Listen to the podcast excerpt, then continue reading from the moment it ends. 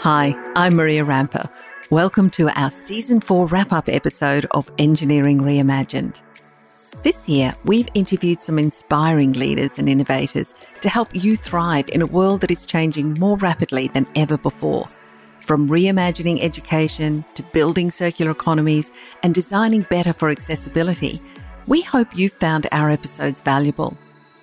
For our final episode of 2022, we've brought together highlights from three of our most popular episodes this season. We begin by exploring the concept of anti fragility with Dr. Srini Pillay, a Harvard trained psychiatrist, brain researcher, and CEO of Neurobusiness Group. Dr. Pillay discussed the important link between mindset and performance and introduced the Circa methodology, a tool you can use daily to reduce anxiety and unleash your potential. But first, Aurecon Chief People Officer Liam Hayes provided some commentary on what resonated with him most from Dr. Pillay's presentation to some of our Aurecon leaders. I first heard about the concept of anti fragility from Aurecon's Chief Executive Officer, Bill Cox. As many of you would know, Bill is an avid sailor and has a friend who, when he sees a storm brewing across Sydney Harbour, races to get his boat out on the water. Bill's friend wants to experience firsthand the challenges and dangers of sailing a boat in a storm. He wants to test his equipment, see what works and what doesn't, so that if he's caught in a storm in an important race, he's better able to respond as he knows what to expect. This is what is known as anti fragility. There is a difference between anti fragility and resilience. Resilient people block shocks to the system, yet they remain the same, whereas the anti fragile get better. There were so many valuable takeaways from Dr. Pillay's presentation on anti fragility. But these are just a few that really resonated with me. What we're going to be talking about today is how to optimize your innate capacity to be able to function at your highest level. What we want to do is fill out this performance gap with anti fragility. So let's look first at the definition of anti fragility. Anti fragility is beyond resilience or robustness. The resilient resists shocks and stays the same. The anti fragile gets better. What we're talking about is not just how to recover from shocks, but how do you get into the situation of adversity and use this chaos as a tailwind so that you actually do really well in this environment? What research shows is that mindset is a really good place to go to. Peter Drucker is famous for saying that culture eats strategy for breakfast because if you have a mindset culture, it actually can significantly influence your success. Keller and Price at McKinsey did a study showing that if you are aligned in your aspirations, this can improve your performance by between 2 and 4.4 times. How do you build a dynamic and progressive mind? And from the perspective of reframing business models, how do you remove obstructions to possibility thinking so that you reach your highest level of functioning? Let's first take a look at removing obstructions to clear thinking and strategic speed and how you can target your brain to think more clearly. Jocelyn Davis and Henry Frechette and colleagues actually studied strategic speed within organizations, and they found that there were three factors that contributed to optimizing strategic speed. The first was clarity, the second was unity, and the third was agility. Now, in the brain, what we know is that for clarity to occur, the prefrontal cortex, or the thinking brain, has to be unencumbered. The prefrontal cortex has to not have interruptions from other parts of the brain so that it can't function. But what happens when you're anxious is that the anxiety center or the emotional center is like an alarm in the brain and it disrupts what the prefrontal cortex can do. How do you quiet down this anxiety center so that you, you free up your thinking brain to think more clearly? And I've come up with this mnemonic circa, and each step in circa is backed up by a large amount of research that shows that when you perform this step, it actually takes blood away from the anxiety center in the brain, allowing your thinking brain to think more clearly. And I'm going to go through each of these different steps. The first C is for chunking, the I for ignore mental chatter, the R for reality check, the C for control check, and the A for attention shift. What you need to know is that when you chunk something down, it prevents your brain from being overwhelmed. Chunking is very important when you do it explicitly by breaking things down into, into segments. So if the task is too big, you break the task down. If the task seems too overwhelming, you spread it out over time. Ignore mental chatter refers to mindfulness. You close your eyes and you place your attention on your breath like a flashlight. And if your mind wanders, you gently bring your attention back to your breath, just observing in and out. The R is for reality check. And this is just because when something is anxiety provoking, your brain makes up lots of catastrophes. One thing that you can do is call out the possible end. So you literally use self talk by talking to yourself either out loud or in your mind, and you say, This too shall pass. And by reminding your brain that this is not going to last forever, it actually starts to calm down. So that's reality check. Control check is all about acceptance. Studies show is that we need to really focus on the things that we can control. The last A in CIRCA is attention shift. And it's there to remind us that when things are bad, we often spend a lot of time talking about the problem and not enough time talking about the solution. So if you shift your attention to what you want, you are much more likely to solve that problem. One of the things that we know about stress and anxiety is that they can impact genes and they cause they cause negative changes that we that we call epigenetic changes. And when that happens to genes, it can open up pathways to cancer, heart disease, stroke, and neurodegenerative disease.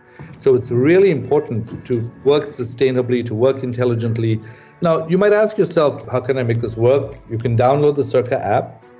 You can do a daily Circa. So you just quickly go through all five steps at the beginning of the morning. Or you can use Circa before stressful moments. So if you're going to a board meeting or you're about to go to a talk, you just do a quick Circa. The connection between mindset and performance is fascinating. Could your team benefit from becoming anti fragile? Shifting focus now, our episode on Is Nature Positive the New Net Zero attracted a lot of interest. Today, an organisation's future success has direct links to its sustainability and climate change performance. In an effort to increase transparency and respond to pressure from investors and consumers, some organisations are now seeking to go beyond net zero carbon to become nature positive. In this episode, Aurecon's Queensland sustainability leader, Jessica Holtz, spoke with Adrian Ward, CEO of Accounting for Nature, about their methodology for measuring environmental health, understanding that accounting for our impact on nature is an opportunity to go one step further in caring for our planet. So, Accounting for Nature has a, a, robust, scientifically verified methodology for measuring environmental health and these assets that you just spoke about. What does this involve and how does this system work? It revolves very much around very similar to how we actually do carbon methodologies at the moment, in that there is a scientifically robust way to measure the condition of these environmental assets out there in the greater world. So we've got many wonderful scientists, you know, field ecologists who go out uh, and they measure the changing condition of these environmental assets for assessing environmental impact statements, for assessing, for example, carbon offset projects. So Accounting for Nature's role is basically to bring together those methods and standardize them to produce something called an ECON, which is Environmental Condition Index. And that's a score from zero to 100, where if you can imagine, zero would be concrete and 100 would be your pristine state of nature. And if you look across a farm, you can basically take those scientific methods which have very complex array of indicators depending on the asset type you can imagine that measuring water quality or, or the condition of rivers is very different to measuring, for instance, you know, koalas on native vegetation. But we can roll those complex indicators into one score, and that makes communicating the scientific condition a lot easier because intrinsically people kind of understand that 100 is probably good, zero is probably bad. Where do I sit on the scale? This first measurement that I do, and then five years' time when we measure it again, have we taken our econ from a 20 to a 40, for instance, and actually improved the condition? off the back of that, people can then make credible environmental claims in the marketplace the Task Force for Nature related financial disclosures is of great interest to us here at Aurecon. And I've seen it as this progression really from the Task Force for climate related financial disclosures. And I'm just interested in your thoughts on that and whether you see it as the next legislated reporting mechanism in the future.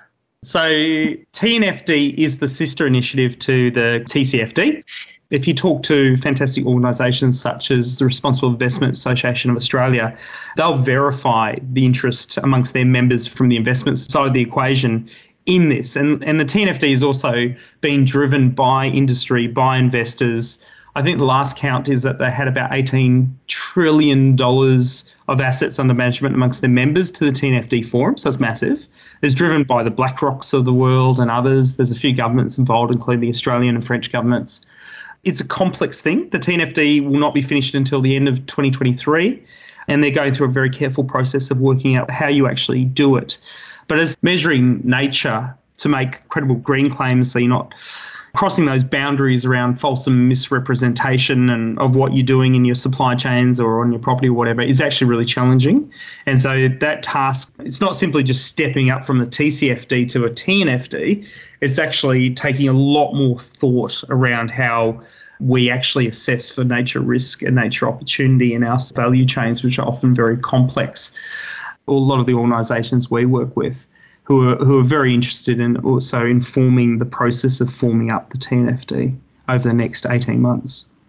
So, yeah, huge amount of interest in TNFD, and uh, I think the market is uh, probably running ahead of itself potentially in many ways before this actually gets straightened out. What role do you think engineers or specialists or designers can play in getting the market to understand this better and understand the role of nature and TNFD reporting and accounting for nature? I think the TNFD is fantastic because it sets a framework into you know a way that we start to think about nature risk systematically and particularly across the value chain for companies and from a corporate disclosure point of view. And that's really critical, particularly in the context of a lot of the stuff that's happening with greenwashing. Barely a day goes by at the moment where there's no mention of greenwashing mm. in newspapers. But yeah, we don't want to run too fast on this. And so I think the real role such as service providers such as Aurecon can play is actually just taking a step back and working with clients to say, well, what is biodiversity? Which is always a good question because mm-hmm. I think biodiversity can be a very wide thing. So breaking that down, and the TNFD talks a lot about realms and environmental assets. In the first instance, if you look at your business and you look at your value chain that your business plays into, where are the impacts and dependencies? Where are the touch points for your business and nature? You know, where do your operations directly, indirectly touch rivers? Where do they touch populations? And then what are the material things that you think you should be measuring from that perspective? That's probably the best place to start. Down the track, when we start thinking about making claims and requiring to have scientifically credible metrics, that's when accounting for nature plays a role. And so when you're going out to the market, you know you've got an environmental account that backs up what you're saying. I've got a sustainable farm because of this reason, because I know I've improved the condition of native vegetation or the rivers that are on my property or in my supply chain. And I've got an environmental account from Accounting for Nature to back that up that's been independently verified and certified, and it sits beneath it, just like we have carbon accounts, which sit beneath, you know, carbon accounting. And also going a step further is to then look at the the nature opportunity side, which is where you know, nature-based solutions, buying carbon offsets from projects that have got verified environmental outcomes through frameworks is very important, and also looking at cultural condition from a traditional owner perspective is also critical. Mm. So, look, I think take a step back, take it slow, try and work it out. Just like nature positive, sustainable travel is another growing trend. While the aviation sector prepares to decarbonise, it's also embracing emerging technologies to improve the passenger experience and prepare for the new mobility airspace. In our episode Flying into the Future by Reimagining Airports, Eric Creel, Aurecon's capability and industry leader aviation, spoke with Ryan Both, Executive General Manager Aviation at Brisbane Airport Corporation about the future of travel and how airports are being reimagined to help us fly seamlessly and sustainably into the future. How do you see the new user of the airport? Because ultimately, this is about the passenger moving on a journey.